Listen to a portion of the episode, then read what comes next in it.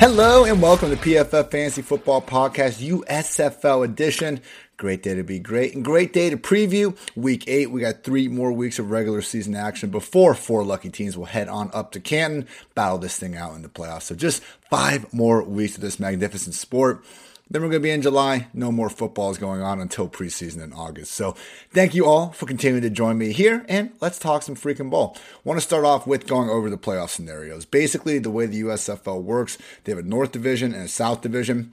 Why do they need divisions when every team plays in Birmingham? I don't know, but that's besides the point. Top two teams from each make it. So in the North, the New Jersey Generals have already clinched a playoff spot at six and one, just like in the South, the Birmingham Stallions have already clinched a spot at seven and zero. So far, the only team actually eliminated is the Houston Gamblers, although it does look like the Philadelphia Stars have a pretty damn good chance of making it up in the North. The North Division is the Generals, the Stars who are four and three, and then we have the one and six Panthers and Maulers. So the Stars they just need one more win in any of the last three weeks, and they are in. Or they need the Panthers and Maulers to lose just one more game each. So looking pretty damn good for the Stars at this point. Meanwhile, in the South, a little bit more competitive. This week, the New Orleans Breakers, who are currently five and two and sitting strong in the two spot they have to face a 7 0 Birmingham Stallions. So if they drop that game, which they are favored to lose by three, they're expected to lose by three points in that one. They are not favored. If they lose that, they're going to drop to 5 and 3.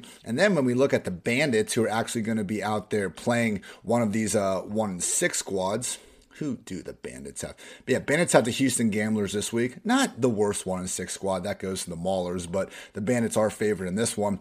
If the Bandits can beat, you know, the Gamblers, as expected. They're going to be four and four. The Breakers, if they lose to the Stallions as expected, they're going to be five and three. And guess who plays each other in Week Nine? The Breakers and the Bandits. So that Week Nine matchup could end up deciding exactly who is going to be the team moving upwards. Obviously, even if the Bandits win these next two and the Breakers lose the next two, they would each be five and five, or excuse me, uh, five and four entering week 10. We'll see what happens though. So just to quickly sum that up, the New Jersey Generals and the Birmingham Stallions, they have clinched. The Philadelphia Stars are pretty dang close at this point. They are win and they are in. A loss would keep Michigan and Pittsburgh just ever so slightly alive, but just one more loss from either of those teams will eliminate them from playoff contention. And then the New Orleans Breakers, a win, and they are also in, but at that same time, excuse me, they would need a win and a Bandits loss to get in. So that's setting up the potential week nine th- week nine matchup between them. I'm really hoping that that ends up coming to fruition because you know I'll take some competitive football.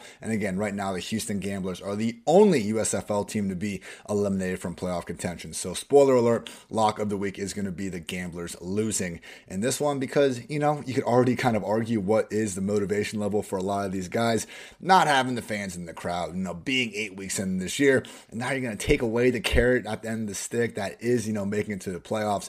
I am, and then also Clayton Thorson, their starting quarterback's hurt. A lot going wrong for the Houston Gamblers right now. But with that out of the way, let's go through the power rankings, some DraftKings stuff, and then our best bets before we get out of here. So the Week Eight USFL power rankings. Number one, as always, the Birmingham Stallions, still at seven and zero. Wasn't the best performance against the Maulers last week. I mean, they needed a fake punt touchdown to actually crack the 20 point mark. But J'Mar Smith, he's out there for every snap. The Alex McGough experiment at quarterback is over. Now they're trying to do it at wide receiver, and we still have by far the best pass rush in the USFL.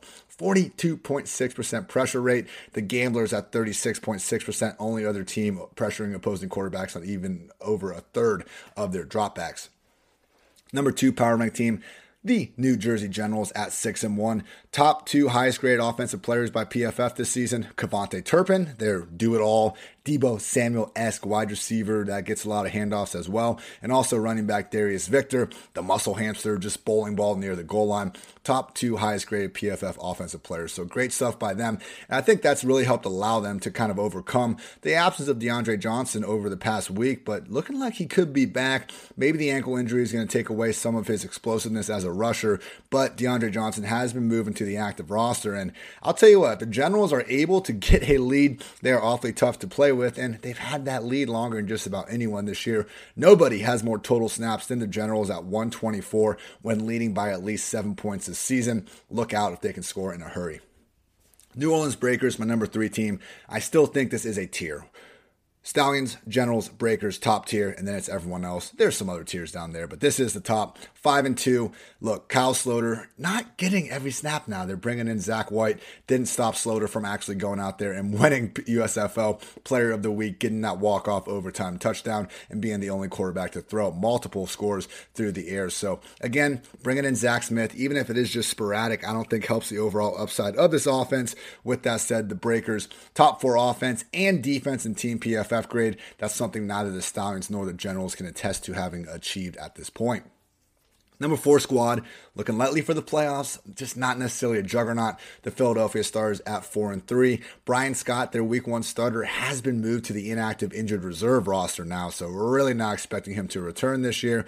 Case Cookus he's not been bad. Now, he hasn't been making a ton of those high level, you know, elite tight window throws. We call them big time throws at PFF. He's 13th among 14 qualified quarterbacks in big time throw rate this season, but he's top five in PFF passing grade and adjusted completion rate. So he's keeping the offense on track. Matt Colburn, their running back's been doing a lot of good things over the last few weeks.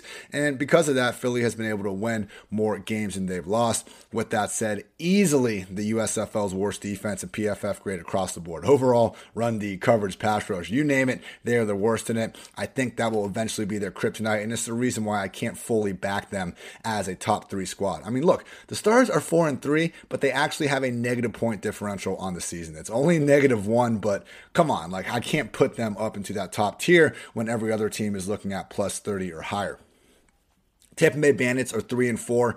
Ended week seven with another shot at the end zone to tie the game. Similar thing happened to them at the end of week six. So Ta'amu was largely terrible last week, but he still kept them close enough to have that final chance to tie the game. So it, with that in mind, we've still seen enough from him to have the reason to believe that the Bandits can play with anyone when they get that best version of the offense. So not great overall. I'm PFF's second lowest grade overall offense, second lowest grade overall defense. But when we start to look at these other teams that are all one and six, it's hard not to put the Bandits. Uh, it's hard to put the Bandits any lower than fifth at this point. After the Bandits, I think it's another tier drop off. So again, in that top tier, we have the Stallions, Generals, and Breakers. After that, the Stars and Bandits, and then this bottom tier is the Panthers and Gamblers, and then another bottom tier, the freaking basement people. That's where the Pittsburgh Maulers uh, belong. Because yes all three of these teams are one and six, and like Bo Parcells said back in the day, you are what your record says you are. But man, the Fighting Jeff Fishers, they're one and six with a minus 13 point differential. The Tampa Bay Bandits are 3 and 4 with a minus 29 point differential. So, nearly over, it's actually over twice as worse as the Panthers have been, yet they have two more wins. I mean, they've just been so unlucky at the end of some of these games. Sucks for Jeff Fisher and company. And they're not going to get up to 500. Just a total shame all the way around. Now, Josh Love, as we talked about in our review episode of week seven, truly did impress last week. The counting numbers don't tell you that, but could have easily had two, three touchdowns with a little bit better performance some from some of his pass catchers. So I'm not discounting the Panthers' chances of making a little bit of noise over these next three weeks. I don't think they're going to be able to have enough go their way with the Stars losing every single game for them to make the playoffs or anything like that. Also, wouldn't be surprised if, you know, they win a game they're not supposed to win. Hint, hint, maybe some foreshadowing going on there. Team number seven, the Houston Gamblers, similar to the Panthers, better than their record indicates, just a point differential of minus 21 on the season, despite that 1 6 record. 11 point loss last week. Kenji Bahar took a safety on the final play of the game. That was the first time they lost by more than one score all season long. The problem is with that Clayton Thorson elbow injury, might have already seen the best of the Gamblers. And he the fact they've been eliminated, team morale might just be at an all time low. And finally, your Pittsburgh Maulers at 1 and 6 Let's go over the Kirby Wilson tenure. He starts off the year before week one, cuts a starting running back because he requested pizza instead of a chicken salad. After that, he has rotated through not one, not two, not three, but four different quarterbacks, which in and of itself isn't the worst thing in the world. But you know what? If you're going to do that and get rid of Josh Love, who has now gone on to play for the Panthers and look like truly one of the USFL's top five quarterbacks. Now, I know there's eight teams. That's not the biggest, uh, you know, pat in the back I could ever ever give a guy. But, you know, when you're the Pittsburgh Maulers and you can't figure anything out, maybe you shouldn't have cut Josh Love in the first place. But what they've done twice that's really been infuriating is benching Kyle Lauletta for Vad Lee and then Vad Lee for Roland Rivers when neither Vad Lee or Rivers at the time of being put into the game in the fourth quarter had even been in a position to be on the team more than a week. I want to say maybe Vad Lee was on the team for 10 days, but I'm pretty sure both these guys were on the team for under a week before getting thrown to the fire. And then it's just like, who the hell knows what's going to happen after that? You throw in just the dismal clock management at the end of that first half last week. Oh, yeah, let's bench Bailey freaking Gaithers the number one or number two worst case behind Trey Walker, wide receiver on your team for seemingly no good reason at all. So, you know, I'm not to sit here and pretend like I know more about football than Kirby Wilson. He was spent 20 years in the NFL as a running back coach. Obviously, you know, he got this head coaching job for a reason, but my God, everyone, it's really hard to uh, give him the benefit of the doubt when he's benching his quarterback for body language issues when this is the sort of track record he's put together in his first seven weeks as head coach. So remember when we brought up how the Panthers and the Gamblers weren't as bad as their record? Panthers having the minus 13 point differential, Gamblers minus, uh, 21. The Maulers are minus 72 on the season. Their only win came on the last play of the freaking game when Vad Lee was able to find Bailey Gaither. So I, I just think it's been a train wreck from start to finish. And yeah, your Pittsburgh Maulers are the single worst team in the USFL, and it's not particularly close. As we get into our DraftKings preview, I want to always remind you guys to check out my USFL Twitter list. Nothing too special. All it is is all the eight USFL teams, as well as my guy from ETR, Cody Main, who also always spouts some USFL goodness. Basically, just keep track of those injuries and the roster moves because if you don't do that, you're going to see situations where a player that is seemingly set up for success is actually inactive, just tanking your entire lineup. And also, these injuries come in hot and heavy. I'm recording this on a Thursday afternoon, so unfortunately, only have the Friday matchup injury information right now. So, truly, before you set those lineups on Friday, we have a Friday game this week. Make sure you check those injury stuff. They're going to be out about 2 a.m. Just look at some point, make sure that you're not starting anyone that's considered doubtful were already out. And the big trick on this that I've been figuring out is they they basically announce two things. They'll tell you what guys are questionable, probable, doubtful, out. They'll also tell you the moves from the inactive roster to the active roster. So the USFL hasn't eliminated the probable tag like the NFL has, but we can still kind of figure out like what questionable guys are leaning more towards probable and which guys are leaning more towards doubtful based on who is on the inactive roster and who is not. So not 100%. I think it was last week Stevie Scott, the Panthers running back, what got moved from the inactive roster to the active roster at the last second. Still though, just a good rule of thumb and gives you a little bit more knowledge when we're not getting, you know, limited practices, DNPs, full practice information from these teams. So with all that said, some quarterback situations to keep an eye on. Mentioned Gamblers quarterback Clayton Thorson with the elbow injury. He is on the inactive list, so we are expecting Kenji Bahar to take each and every snap for the Gamblers this week. Stars quarterback Brian Scott, seemingly done for the season on the inactive injured reserve roster. Case Cookus should remain the Philadelphia QB1 and play each and every snap. Panthers quarterback Paxton Lynch hasn't played since week three due to that lower leg injury. Last week he was listed as questionable. He was moved to the active roster though, and then Josh Love took every single snap. So we'll see what happens. I'm not overly confident that Love's going to be out there for each and every snap again. I thought he passed the eye test, but ultimately Jeff Fisher's opinion matters, and he has been willing to kind of change these quarterbacks up pretty quick. I mean, Shea Patterson like was starting to play his best ball of the season before he got taken out of the picture.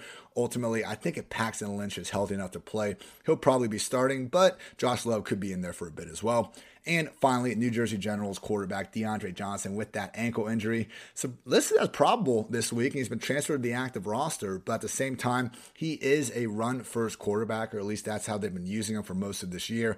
With that ankle injury happening just two weeks ago, I really have my doubts that the Generals, who have already clinched a playoff spot, are going to throw Johnson out there for more than just a little bit, if at all. So I'm still tentatively expecting Luis Perez take the heavy majority of snaps in week eight. So to recap, Quarterbacks expected to play a full allotment of snaps this week. Jordan Ta'amu, Kenji Bahar, J'Mar Smith, and Case Cookus. Quarterbacks expected to play a majority of the snaps. Kyle Sloter and Luis Perez.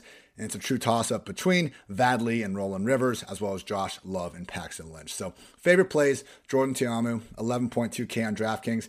Again, he was terrible last week. He still finished as the QB2 behind only Kyle Sloter. So, honestly, at this point, without a healthy DeAndre Johnson, it's just tough to find a quarterback. There really isn't a quarterback that has Ta'amu's passing upside combined with that sweet, sweet rushing floor. I continue to prefer stacking Ta'amu with number one receiver John Franklin over anyone else. Also, going to roll the dice on Kenji Bahar a little bit, just 6.1K on DraftKings. If you find yourself wanting to get up to some of those more uh, expensive wide receivers, Bahar can be the spot where you save a little bit of money. Would definitely be down to stack him with Isaiah Zuber. We didn't see a ton of rushing upside from Bahar, and even when you go back and look at his college stats at uh, Monmouth University. Didn't have a ton. I think only like four touchdowns his last season there, 175 total yards. So not expecting a lot, but I do think it could be a plus over Clayton Thorson. And the gamblers embracing this, you know, four or five wide receiver offense. I do think that Zuber, perhaps uh, Anthony Ratliff Williams, could have themselves a pretty solid game.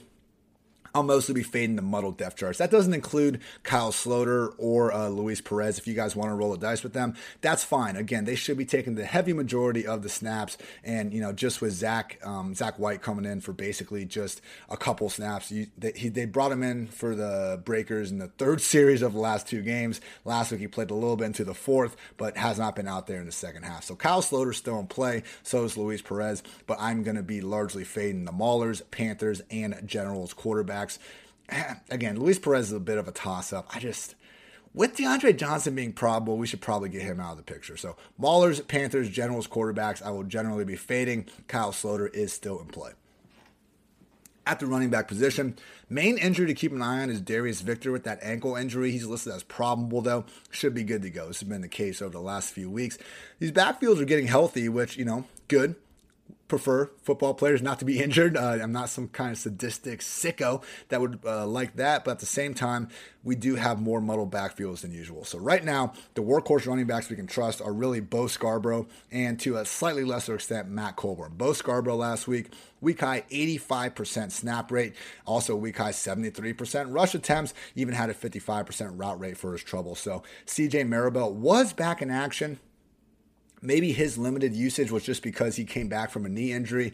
Could be possible, at the same time, Scarborough has been playing well. He's got the Birmingham hometown advantage. I think Scarborough is our best bet for 20 plus touches during any given week at this point. And with Matt Colburn, he has been awesome the past two weeks, and I think they recognize that and they're willing to continue feeding him. With that said, Darnell Holland finally looked healthy again last week. He was the week one starter. I wouldn't be surprised if we see Colburn, who played 76% of the offensive snaps last week, dip down just just a little bit. But honestly, if it didn't happen last week, Holland's been active for several weeks now, so I still got to give Colburn the workhorse treatment. League committee backs just don't quite have that same workhorse role. Mark Thompson over there with the Houston Gamblers, 60, 60% snaps last week. I mean, he was in the workhorse category until last week. The problem was that Dalyn Dawkins and Devwah Whaley were both active and both playing. So if we see one of Whaley or Dawkins move to the inactive roster, you can go ahead and bump Thompson up into the Scarborough Colburn t- uh, territory. But as long as we have three running backs going on, it's just tough to be super overly optimistic about them. And the same thing goes for Reggie Corbin. Corbin. I mean, I left you guys in the preview last week saying like you need Reggie Corbin in each and every lineup. The dude has like 108 yards on 13 carries. Unfortunately, he gets vultured not once but twice at the goal line by Cam Scarlett and then Stevie Scott. So the thesis of the play was that Stevie Scott was on the inactive list by the time I recorded the podcast, and with Corbin, the USFL's best running back, averaging 6.3 yards per carry this season, and the eye test is somehow even more impressive. The thought was like Corbin could finally be looking at 20 plus touches. Alas, it didn't turn out that way. So hopefully please, like Jeff Fisher, you've achieved a lot in your life. It doesn't take a rocket scientist to see who the best running back on this Michigan Panthers team is. Their playoff hopes are not quite eliminated yet. Let's give Corbin the ball as many times as possible and see what happens. He is the rare running back that I'm willing to still gamble on in fantasy land, despite the absence of a truly elite workload. As for the muddle committees, Madre London and Garrett Groshek continue to go back and forth with the Maulers. Madre London did take 60% of the rush attempts last week. I mean, he was leaned on more than ever, but to suggest that Garrett Groshek is just going to be completely out of the picture, you know, it's Kirby Wilson. Who the hell knows? But I think the general thing is with this backfield being as muddled as it is, the offensive upside being non existent, just stay away from Pittsburgh running backs if you can help it. Juwan Washington and BJ Emmons with the Bandits. Washington's been the lead guy the last few weeks, but Emmons was the early season starter. It's still a situation where we can kind of see it swing 60 40 in either direction. And with the touches being similar, it's just not a situation I'm overly optimistic about, particularly because I'm expecting Jordan Ta'amu in that passing game to have the bigger numbers this week. With the Breakers, Jordan Ellis and Anthony Jones continuing to split things basically down the middle, with Larry Rose uh, continuing to be sidelined. Not sure if it's an injury, so keep an eye on if Larry Rose gets activated. If so, these guys will be completely out of the picture. As it stands, though, it's still tough to get behind them too much. I mean, they were leaning really towards Anthony Jones two weeks ago. He had 100 yards, but then last week went back to Jordan Ellis in terms of snaps. So this is another 50 50 situation. That's tough to get too big of a handle on. And finally, Trey Williams and Darius Victor. Victor gets the goal line stuff. Williams gets the pass down stuff. If DeAndre Johnson is back in the offense, it's going to be a third third added p- person to the rushing pie. And hey, we got KaVontae Turpin there too, getting a handful of carries as well. So hey, we've seen production from both these guys. I'm not saying you need to fade Darius Victor by any stretch. I will be taking my chances though, mostly on guys projected for five to ten more touches. So Favorite plays, Bo Scarborough, just too much of a touch volume difference than these other guys to fade. It's unfortunate he didn't find the end zone last week, but he has looked good out there, and I just think Birmingham is committed to riding him. So let's go ahead and scoop him up at just 7K on DraftKings, and also Reggie Corbin for all those reasons I previously mentioned. I'll mostly be fading these muddle committees. Maulers, Bandits, Breakers, Generals, two back committees I don't think have enough upside to really get behind with the, you know, sort of exception of the Generals. Again, Luis Perez, Trey Williams, uh, Darius Victor. I'm not saying you need to be out in these guys personally, though, this week with DeAndre Johnson probably back in the picture. Rushing quarterbacks, they are great for themselves. Like we all know how great dual threat quarterbacks can be in fantasy football land. But all of a sudden, when you have guys scrambling instead of throwing, and then you're losing snaps for Perez, and then you're taking rush attempts and read options instead of giving it to Trey Williams and Darius Victor, these are the sorts of things that can start to get us away from the skill position players attached to those quarterbacks. At wide receiver and tight end, just keep an eye on Generals wide receiver Darius Shepard. He's listed as questionable with that hamstring injury. Not expecting him to play though because he is still on the inactive roster. So with that in mind, J'Mon Moore, Alonzo Moore, and KaVontae Turpin should continue to be in three wide receiver sets. It was good to see J'Mon Moore come back from injury last week and go ahead and play, you know, an 85% route rate. Didn't quite get the production we were hoping for, but did have team high marks and targets and air yards. So spoiler, it, we will be going back to that well this week. Also want to note that hand up mistake. Trey Walker, who I thought was scratched or injured uh, last week, apparently he was suspended for fighting uh, for one game. So he has been put back onto the active roster. Expecting him to be out there for his full allotment of snaps, but then again, it's Kirby Wilson, so who the hell knows? handful of wide receiver plays I love this week. Breakers wide receiver Jonathan Adams at 7K continues to be my pick for the USFL's single best wide receiver. Scored another touchdowns last week. Mauler's wide receiver Trey Walker. Again, he has been put back on the active roster, just 4,700 on DraftKings, one of the biggest target hogs in the entire league. And I think just having that, you know, potential ownership decrease because he was out last week could go a long way. And if I'm not mistaken, I think I even saw on the DraftKings website that Walker might still be listed as out, which, you know, it's very helpful for them to uh, go ahead and do that for us ahead of last week, but if they're not going to update it, then that actually could give us a great situation. So if we can play someone that's listed as out, that's actually not out, you guys can see how the ownership would be down on that. Let me double check. Yeah, Trey Walker is listed as out, and that dude is on the active roster. So it's going to be scary especially after we saw Kirby Wilson cut Bailey Gaither snaps down last week. I would not, you know, if he's going to bench his starting quarterback for body language issues, I could see how a suspension would call, cause him not to exactly throw the guy back into the starting lineup afterwards. But we've seen Trey Walker have like 17 target games in this league. Like his ceiling at wide receiver is as high as anyone else. And if we're going to take Bailey Gaither out from the 1A, 1B conversation, like Trey Walker could be the most featured wide receiver in the USFL. He costs 4,700 and he's being listed as out out right now. So truly, Trey Walker. Hey, we're trying to win 10K or whatever the hell the biggest GPP bucket is these days for USFL. Take a risk and go with Trey Walker. Bandits wide receiver John Franklin, Jordan Ta'amu's number one pass game option. Caught a touchdown last week, also had a team high six targets and 117 air yards. I'm pretty sure every other target was incomplete, but again, terrible game by Jordan Ta'amu. I'm pretty sure if he plays better, it'll coincide with Franklin being more consistent. Generals wide receiver J'Mon Moore, just 3K. Like they pretty much brought him back from injury, and he's continuing to sit at the minimum floor. Team high marks and targets and air yards last week. As long as Darius Shepard is completely out of the picture, you can fire up J'Mon Moore with confidence. Even if Shepard's in earlier this year when they had Shepard, Alonzo, and Turpin, Alonzo Moore was the odd man out. It'd just be tougher. For 3K, though, probably worth finding out either way. And finally, I do like Breakers tight end Sal Cannella at just 4.9K. Don't get a lot of tight ends uh, listed here, but you know what? He's playing over 80% of the routes consistently, and he looks like a wide receiver playing tight end. So remember, Buck Howard's our official comp for Mike Gesicki, but Sal Cannella is going to go ahead and be our USFL version of Kyle Pitts mentioned a couple of these guys already, but as always, here are cheap punts, just wide receivers priced under $4,000 that are still playing on at least 80% of their offense's uh, dropbacks. So, J'Mon Moore, 85% route rate in week seven, just 3K on DraftKings. Generals wide receiver, J'Mon Moore, who is one of my plays. And then Mauler's wide receiver, Isaiah Hennie, 96% route rate last week. That was impacted by the Trey Walker suspension, though. So just 3,400. Hennie has impressed with some of his opportunities. Maybe he stays in ahead of Bailey Gaither. He's the one on this list, though, that I'm least confident about because I could see Trey Walker just coming in and taking that job. Stallions wide receiver Michael Darius, 93% route rate, 3600 bucks on DraftKings. Stars wide receiver Maurice Alexander, 94% route rate, 3700 bucks on DraftKings, and Mauler's wide receiver Delvin Hardaway, 88% route rate, 3700 on DraftKings.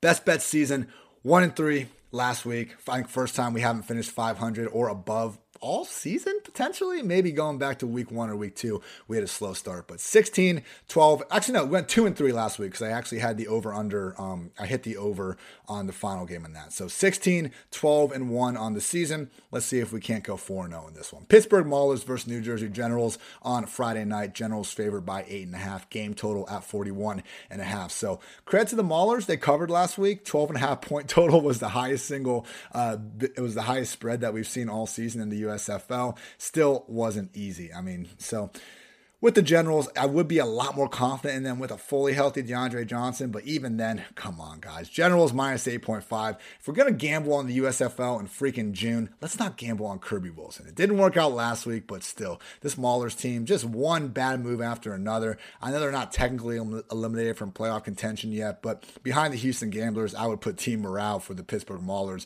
uh, you know, seventh in the league.